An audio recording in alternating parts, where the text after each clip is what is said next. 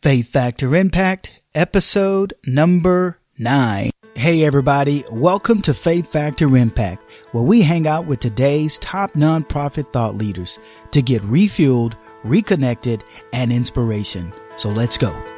Use time with intention and to get the most out of it, uh, both personally and professionally, is of great value.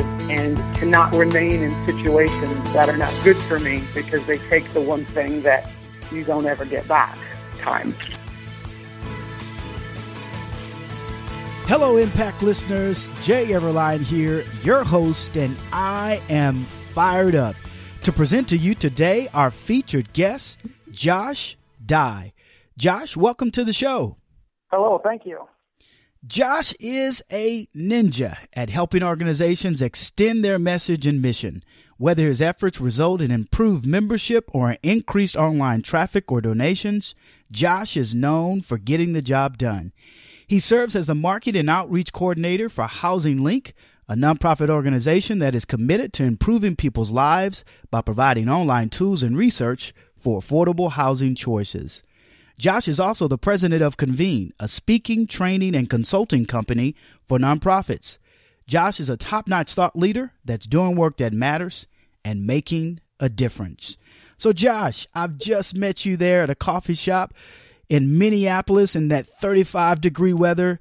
And I asked you the question, what do you do? In a few seconds, can you respond to that question? I can. Yeah, so I work as the uh, marketing and outreach coordinator for Housing Link, a nonprofit organization based out of Minneapolis. And that involves a lot of community outreach and, and education around affordable rental housing in our area. And I also have a consulting company where I do speaking and training as well as marketing and communications uh, consulting, and I've been doing that for a few years. And then I also am in the process of inventing a new kind of Murphy bed uh, on the side as well, which we can talk about later. But uh, keeping my my hands full right now. Wonderful, wonderful. I look forward to to hearing more about that new invention that you're working on. So, Josh, we always start to show off with the reflection. It's a moment to kind of quiet the noise and reflect on something of insight and inspiration. And I, I know you've got a doozy to share with us today. So, take it away and share your reflection. Imagine there is a bank that credits your account each morning with $86,400. It carries over no balance from day to day. Every evening, the bank deletes whatever part of the balance you failed to use during the day. What would you do? Throw out every cent, of course. Each of us has such a bank. Its name is time. Every morning, it credits you with 86,400 seconds. Every night, it writes off as lost whatever of this you have failed to invest in a good purpose. It carries over no balance. It allows no overdraft. Each day it opens a new account for you. Each night it burns the remains of the day. If you fail to use the day's deposits, the loss is yours. There is no drawing against tomorrow. You must live in the present on today's deposits. Invest in it so as to get the utmost in health, happiness, and success. The clock is running. Make the most of today. Man, that is awesome. I got kind of excited when Josh Firth first shared that during the pre-interview. And man what a nugget uh, for us to take away today. Today is the day. Let's seize the moment and make make it count. Thanks a lot josh. I appreciate that. So josh i want to dig in here really quick. You've had an interesting journey have done a lot of great things and you shared a few things with us that you're up to. Tell us a little bit about your journey and the steps you've taken to get to where you are today yeah, I'd like to actually take it back to uh, when I was in college. I uh, was in community college back in uh, 2000 and 2001, around that time. And while I was working there, or while I was going to community college, I was working as a bellman at a hotel.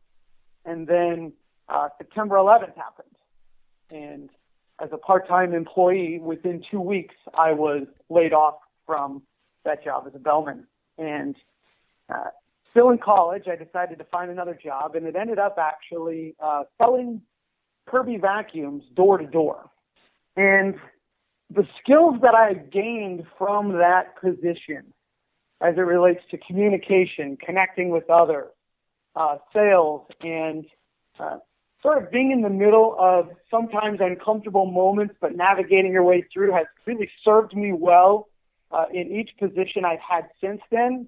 And so uh, I actually had a period of time where after community college, I was just uh, doing the the Kirby thing full time, which was actually not a great decision, but uh, but still continued to hone those skills. And then I ended up going back to school for uh, housing at the University of Minnesota and got a bachelor's degree in housing, and then uh, got a master's degree in public and nonprofit administration from Metropolitan State. And since uh, graduating college in the undergrad, I've been in the nonprofit sector uh, since that time, starting out at professional trade associations, so membership organizations, and then now for the last five and a half years at uh, Housing Link, which is a, a charitable nonprofit organization, as we uh, mentioned before.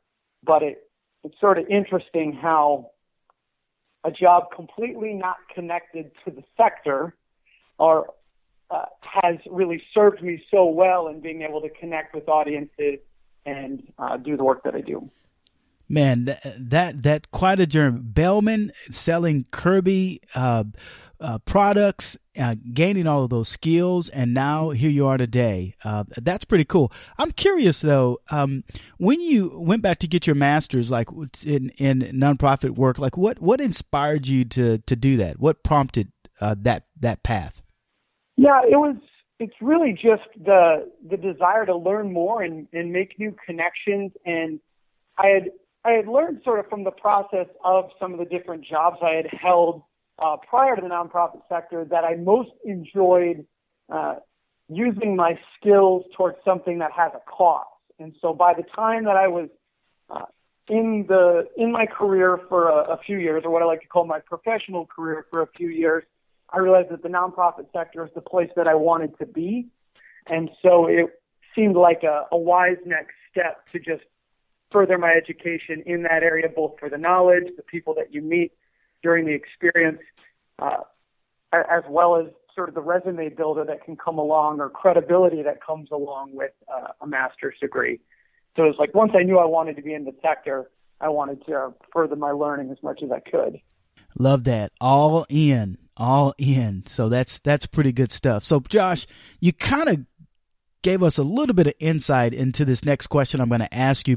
You know, after you've reached this point in in your uh, journey in your career, uh, there can sometimes be this perception that things always seem to work out for you, and you just told us that it doesn't always. Uh, it, it's not always the case, but you and I know uh, that, that that's not true, and we have these what I call valley moments. So, tell us about one of those valley moments, the most challenging moment that you've ever had. Take us there. I want to experience that. Talk to us some about how you overcame that, um, and what did you learn. Yeah, my valley moment is really a kind of crucial part of my life, and it's something that I uh, share in this presentation intuitively. How failure propels us forward is that I was in a I was in a relationship, a marriage actually, that was uh, was really not a good place for me. It was uh, deeply unhappy and it was deeply unhealthy. Uh, but I felt a lot of guilt about the idea of leaving it. I felt a lot of shame. There was uh, a lot of fear in that because I was really raised to believe that divorce was wrong. And it really was not a part of my value set. But here I was in this miserable, unhealthy, and unhappy place. And uh, I was stuck. And stuck looking at do I want to make a decision that is actually in opposition to the values and beliefs that I've held up to this point? And it was really at that moment that I decided that uh, I had to move on from that situation. That sometimes making decisions against long held beliefs or values that you've had uh, sometimes is necessary or it's the bridge to your next step. It's the bridge to being healthier. It's the bridge to being uh, happier and living the life, the kind of life that you want to live. And there was a lot of painful uh, emotion to deal with during this process, uh, but ultimately has turned out really well for me, despite the fact that it was the last thing that I wanted to do and was the lowest moment. It really helped sharpen my focus and uh, help me actually define what are the values most important to me on a day to day basis, both personally and professionally. And that's where the reflection that I shared about time at the beginning of our conversation really came from that. That uh, to be able to use time with intention and to get the most out of it, uh, both personally and professionally, is of great value to me. And to not remain in situations that are not good for me because they take the one thing that you don't ever get back, mm-hmm. which is time. Mm-hmm. Love that. Well, so Josh, I mean, obviously, um, it, it, when you go through something like that, it, it's it's tough, it's difficult, and no one ever wants to experience uh, a divorce.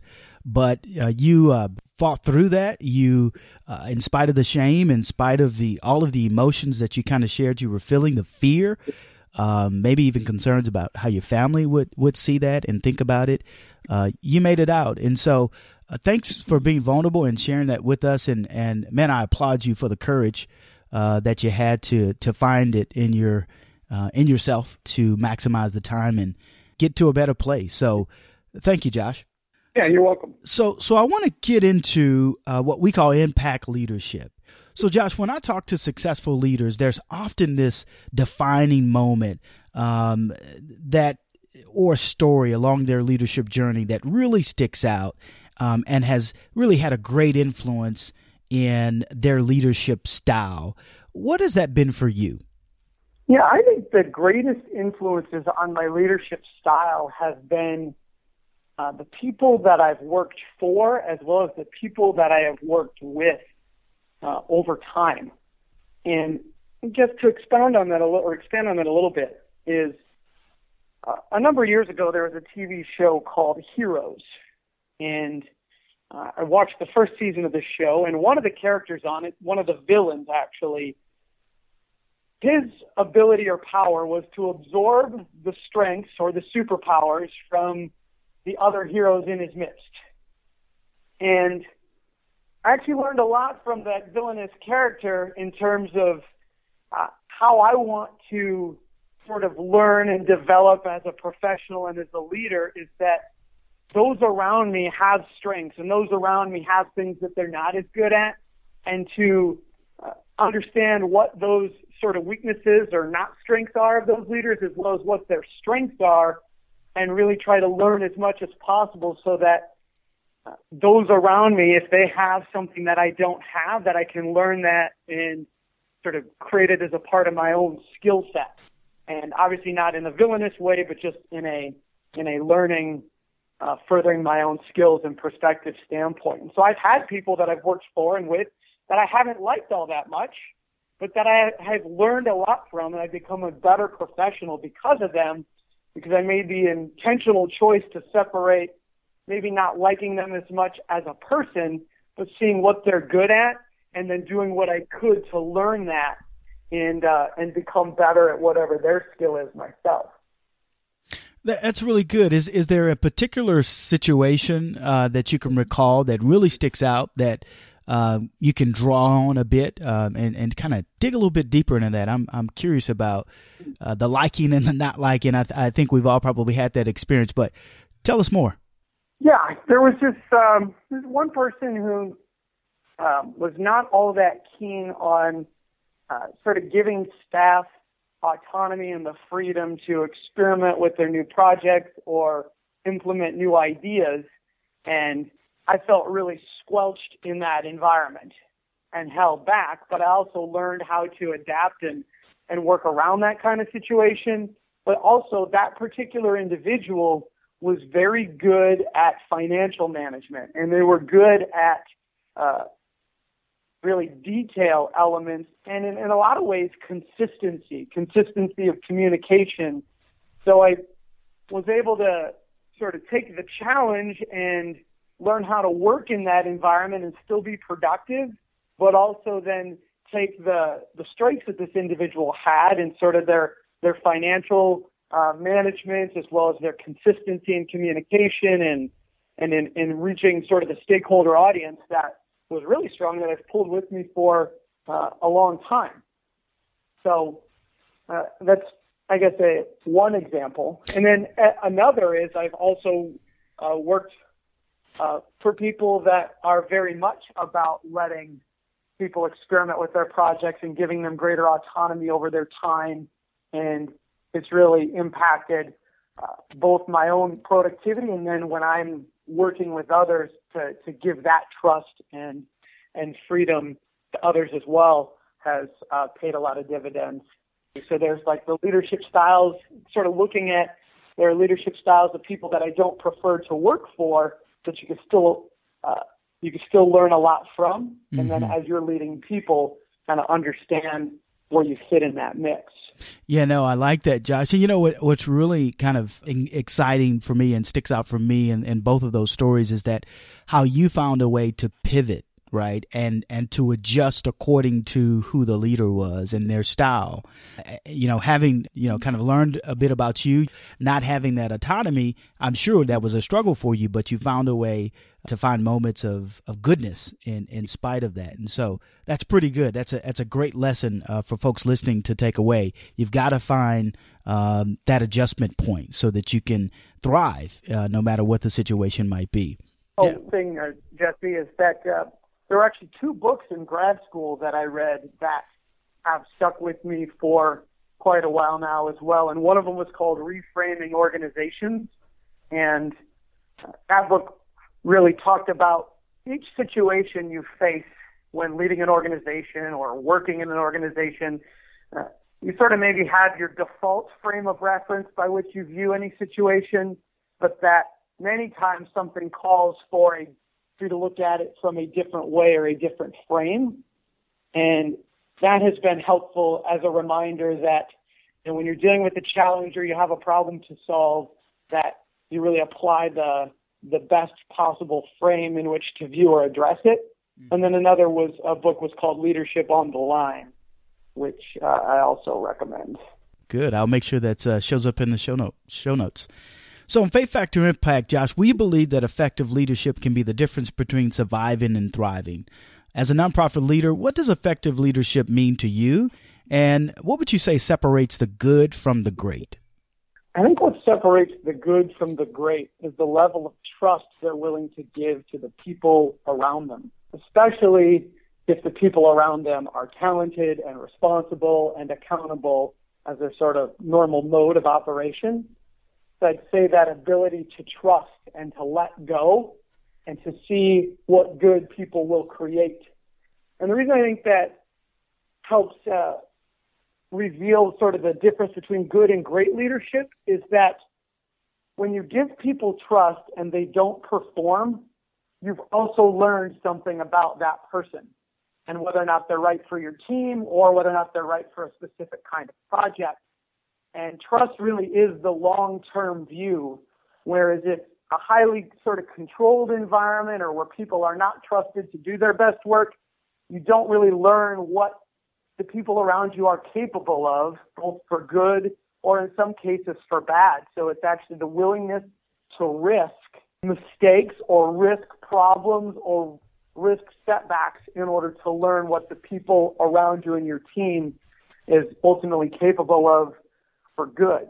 Well, that's good. That's good. So, so Josh, I have to. I'm dying to ask you this question because you've had so much success in this space. Tell me, how have you leveraged technology as a leader uh, to help accomplish the goals and objectives of the organizations where you've served? Yeah, I actually think that the nonprofit sector has particularly had the this new technology is out. You must use it sort of shoved down their throats, and then in many cases, it's hard to kind of quickly adapt or implement new technology for a variety of different reasons. So I actually think there are uh, two important points here. And one is that even if your organization is not going to use a new technology that's out or integrate, say, one of the new social media platforms into the organization, even if you don't use it, it's crucial to understand the impact of that technology on your stakeholders' preferences and behaviors. Mm. So, for example, Snapchat right now is a, a growing uh, social media platform. Mm-hmm. And Snapchat, for those who may not know, you can take photos or videos and then send them out to your friends and followers and determine how long they have to view that photo or video, anywhere from one to, to 10 seconds as a brief explanation. Now, a nonprofit may choose to not use Snapchat as a part of their communications or marketing plan, but I think it's crucial to understand the impact that that has on how you communicate in other ways, both in, in terms of people's attention span, their preference for uh, sort of ease of communication, keeping things short and brief and entertaining. And so even if you don't use the technology, understanding how it's changing society so that whatever you do use can be adapted and tailored to the ways in which uh, preferences among your stakeholders are changing. And, and then the other, I think, as well, is going back to the trust and freedom element is giving your staff the space to experiment and to see if and, to really try out something new, even if it's not fully formed yet or there's not a full on strategy around it, but just to, to poke around a little bit and see what can be learned from experimenting with new technology. Because now's the time really where I think particularly related to technology that you just have to frequently experiment and try and sort of see what takes hold and then put your energy towards the things that take hold. Because by the time you try to fully figure something out and then put a full strategy around it, uh, many times something new will already have been created. Yeah. So kind of mo- moving as quickly as the times are moving with technology, at least from understanding and experimentation, pretty crucial. Yeah, that's a great nugget, Josh. And, and you know, I'm going to kind of deviate a little bit from our, our, our normal um, interview flow because you've, I mean, you're the guy that, that comes in and, and, you know, kind of blows membership numbers out of the water and increases donations uh, like, like no one else before you uh, could or did. And so, kind of, can you give us a, a, a tactic or something that, you know, uh, I'm not asking you to give out your whole toolkit here, but give our give our audience a, a, few things that that they should be thinking about or could do that may help them extend their reach in terms of using technology and some of the things you just shared. Yeah, I think the the first thing is to keep things as personal and one on one as possible.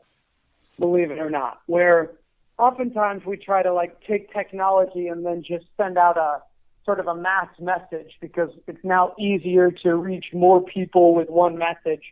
But the importance of knowing who John and Jan and Jim and, and Nancy are and being able to speak to their specific interests, their specific uh, desires is important. And, it's, and in a lot of ways, it's more time consuming than anything else but it's worth it where you can really sort of get more out of individual interactions than mass interactions. So using technology as a means to uh, reach individuals and understand individuals and kind of customize and tailor your message to one person.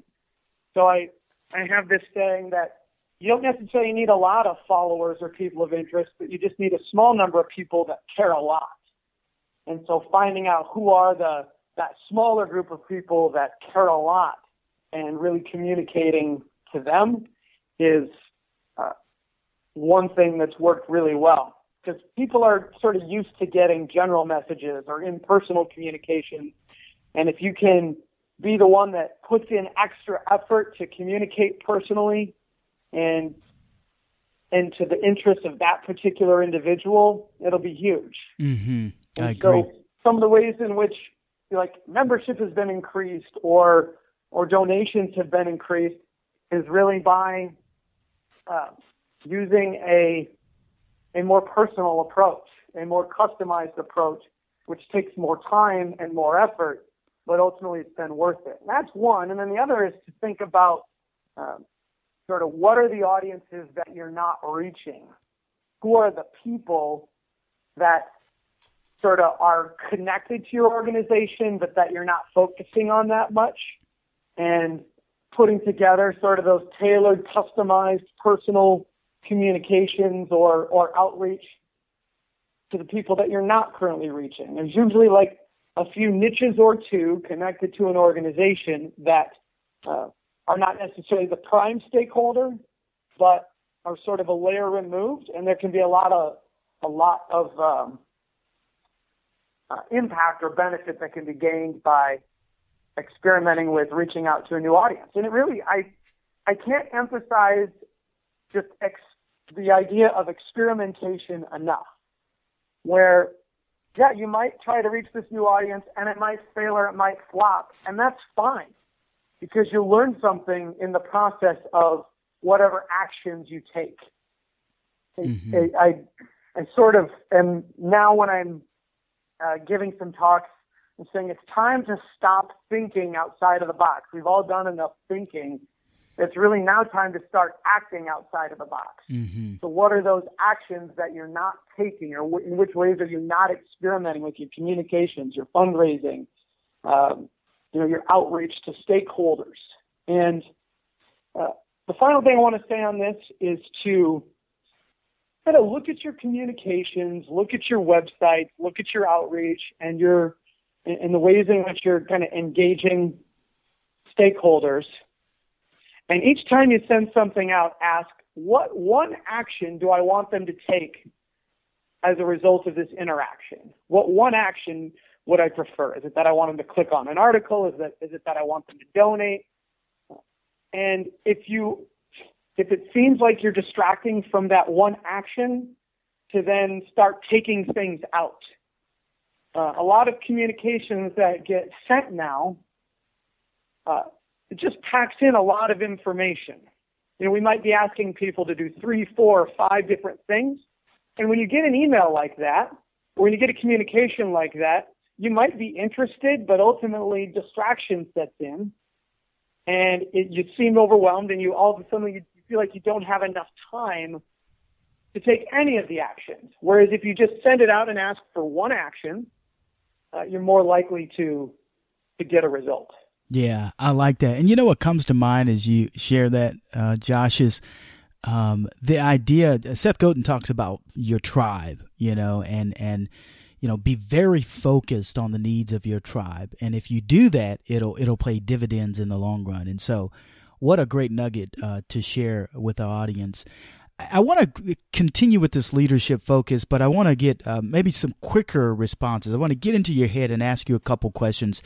Can you name two of the top skills you believe are needed to be successful as a nonprofit leader that you don't think perhaps was as uh, uh critical in the past? Yeah, I would say uh, the top two skills. One would be frequent experimentation. So I've referenced that already. And the other is, and I've I sort of referenced these things before. One, frequent experimentation, and then the other was understanding the impact of technology, even if you don't personally use it. Great. So, n- nonprofits are known for strategic plans and having, you know, three to five year strategic plans as a kind of a regular course of action, but making sure to allow for frequent experimentation and the ability to adapt within that plan, I think is more important now than it ever has been before. Share one to two taxes you have used to attract uh, and retain individuals that uh, you'd like to have on your team to accomplish your goals. Yeah, personal connection and generosity. So giving people your best, giving people the height of your attention and energy, regardless of how many are in the room, regardless of, in some cases, who they are. So I'm saying that is in the you're doing a you're doing an event or you have an interaction, and sometimes the numbers aren't there the way that you want them to be, or there there may not be as many people there, but still giving everything you have in that moment to whoever the individuals are in the room, I think gains a lot of respect and sort of helps develop sort of fans or your tribe, as you were saying, one by one. So, Josh, I want to pivot here a little bit, and uh, I want to learn a little bit more about you.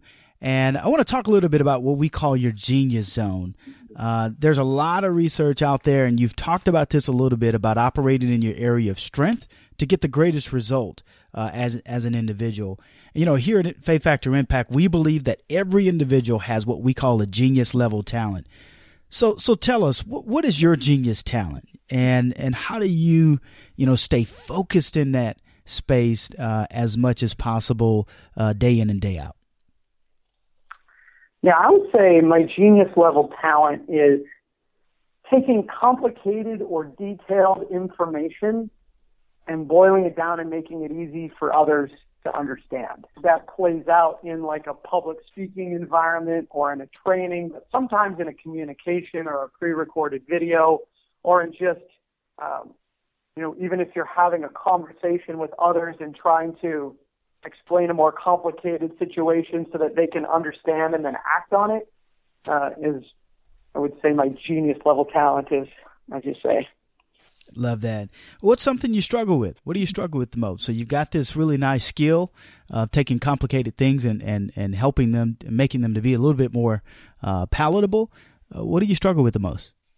Currently, sort of the greatest area of struggle is that sometimes the longer you work at a, at a particular cause or in a particular area of focus, the more you see like some of the problems or flaws with how kind of the world addresses that particular problem or even the solutions that exist and sort of remaining uh, passionate about that cause, even knowing what you know, sort of knowing the good of what is happening, knowing the bad of what is happening, and that can be, uh, I think, a, a struggle or is a struggle that I that I have at times uh, as well. I as far as like day to day stuff, I I really try to just kind of operate within my zone. So uh, there are things that I don't like doing. I don't like doing the um, things like filling out a timesheet or when uh, donor information comes in. I um, where when donor information comes in, I don't necessarily enjoy uh, putting that into spreadsheets and those kinds of um, administrative tasks. And so I do struggle with those more in the sense that they take longer for me to do than they should otherwise. Well, I, I get that, man. And, and I think, uh, if we're all honest, we've got something, uh, that we don't like about what we do, but, you know, those that, uh, get it done, like yourself, Josh, uh, rough through that and, and, uh, in spite of it. So, uh, thanks for sharing that. So I want to I want to get to um, what we call our ultimate faith factor question. And so, Josh, tell me, what's your faith factor? What's the thing that you believe is bigger than yourself and has shaped your success and the way that you approach your work? That's that's um, largely learning what other the people around me need or the people around me value, and then finding a way to meet that need or connect with that value. And sometimes that can be on a larger community scale. So there might be, uh, sometimes in the affordable housing world, there are, are different initiatives that take place as a result, as it uh, leads to kind of helping people understand uh, the different options that they have for affordable housing and the differences between the different subsidized housing programs or ways to communicate problems to landlords or uh, you know things along those lines. So it's really finding out what do people need or what do people value and then finding out how I can fill that gap is is a, and so while you're working with folks uh, in in the affordable housing space what are some of the things that uh, you've recently worked on that have really um, drawn out that that faith factor, that bigger cause? Yeah, the one that comes to mind first is shortly after starting uh, my role at Housing Link in late 2010, I learned that one of the largest challenges that people have in finding housing in our area is that if you have a felony in your background, it is really hard to find a landlord that will rent to you. Because uh, in our area, about 99% of landlords do a criminal background check, and uh, the vacancy rate is very low right now as well. And the felony, in a lot of folks' backgrounds, either leaves them in substandard housing or homeless entirely. And so I saw a need there to educate renters with felonies on here's how you need to handle your housing search now that you have this felony in your background because there aren't any anything else they can leverage other than how they approach the housing search differently. So I created this training called Felony Unfriendly, Overcome Criminal Credit and Rental History Barriers to Your Housing Search that I've been delivering for a few years now and has become a really passionate area of interest of mine in helping renters with difficult backgrounds have the information they need to find housing faster and a little bit easier and so that they don't lose out a bunch of money on application fees in the process. Man, that sounds so cool. I mean, uh, what a way to be involved in some work that gives people who may have had a rough moment in their past um, and are trying to make their way back uh, to give them a, a, second chance and, and a foot up. So good stuff, Josh. I, I, I love that. And, and I'll be looking to learn more uh, about uh, what I heard you say was pretty cool stuff. Pretty cool stuff. So, Josh, we're coming to the end of the show. But before I let you go, um, I'd like to ask you a few final questions. If you could talk to your younger self, little Josh, what advice would you give yourself? Yeah, if I was to talk to myself as a kid, I would say uh, first is choose relationships carefully and intentionally at first, both your personal relationships as well as uh, professional relationships.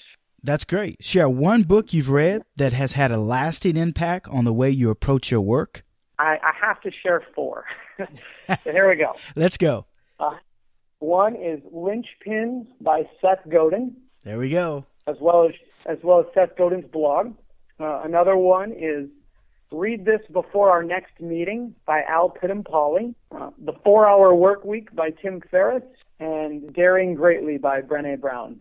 All right, folks, you've got it. No worries. You don't have to remember them all. I'll put them all up on the show notes, and you'll be able to access those. All are great books. I've read them all. Um, what a, what a great lineup. Thanks for that, Josh. So, Josh, before we sign off, share one tip or action our listeners can take in the next, say, one to two weeks to make an impact. And then finally tell us where people can find out more about you and your organization. Yeah, so one action I encourage people to take is to do what I call a personal and professional relationship inventory. So making a list of sort of the people in your life or in your organization's life that bring you energy, that connect you to good things, and really determining who are those folks in our organization that connect us to good things, that sort of bring us life and energy and help us uh, achieve our work. And then the other side of that relationship inventory is making a list of those who sort of drain energy or who create setbacks and difficulties. And particularly for those who drain energy or create setbacks and difficulties, uh, put together an intentional plan to sit down and have some conversations to either make those relationships better or minimize the negative impact that they are having. And as far as learning more about the organization where I work at Housing Link, you can just go to housinglink.org, H O U S I N G L I N K.org. We are currently only in Minnesota, or service is only in Minnesota. You can learn more about Housing Link there, and you can find out about me at joshdye.com. That's joshdye.com, as well as at convenellc.org. So, folks, you've heard it. And as I've said it before, the difference between the you now and the you later is the people you meet and the books you read. And Josh just gave you a doozy of a lineup. Josh, thanks for having being on the show. Thanks for having me. You've been listening to Jay Everline and Josh Dye. And until next time, let's go make an impact.